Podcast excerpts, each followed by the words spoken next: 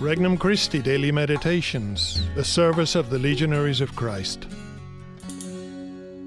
An RC Meditation for September 7th, 2020. Monday of the 23rd week in Ordinary Time. Do good, always and everywhere. From the Gospel of Luke, chapter 6. On a certain Sabbath, Jesus went into the synagogue and taught, and there was a man there whose right hand was withered. The scribes and the Pharisees watched him closely to see if he would cure on the Sabbath, so that they might discover a reason to accuse him.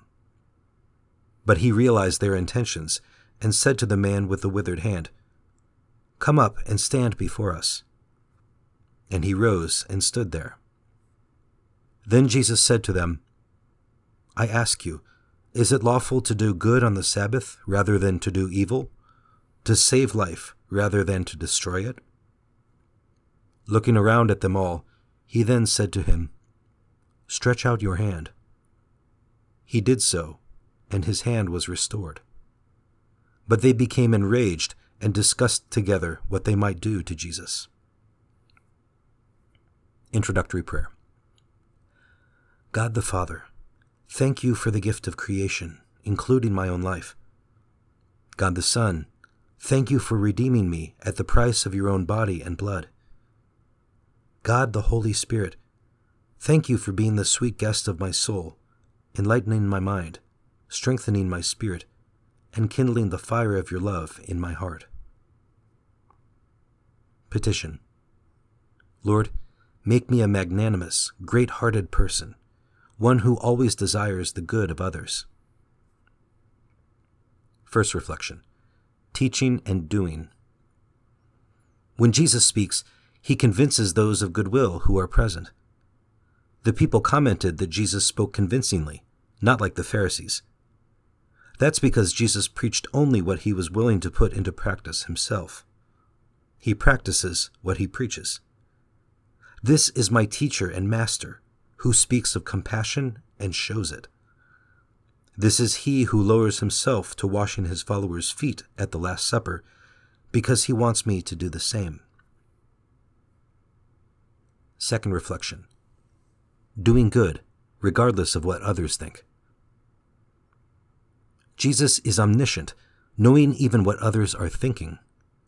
He often chides the Pharisees because he sees their nitpicking and pettiness. They are guides of the people, yet they stand aloof from their needs and constrain the people to follow many rules that they themselves do not fulfill. Jesus sees a person in need whom he can help.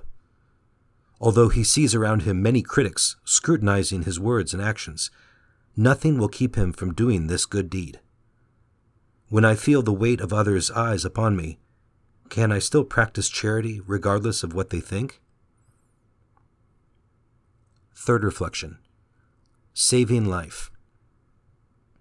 There is a culture of death and a culture of life in this gospel.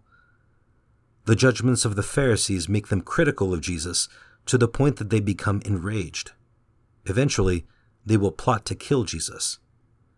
They couldn't care less about the plight of the man Jesus heals. Jesus speaks the words of life in the synagogue. He enriches life through healing. I must learn from Jesus how to be a beacon of light and life amid the divisive culture of egoism and death that surrounds me. Conversation with Christ. Lord, you can read my heart as you read the hearts of the Pharisees. I also have a tendency to be critical and not always constructive. Make my heart more like yours, desiring good and being generous despite the criticisms that might come my way.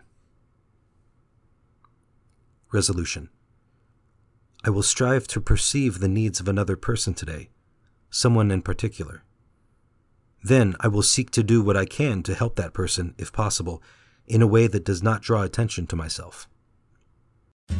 For more resources, visit regnumchristi.org or download the Regnum Christi English app today.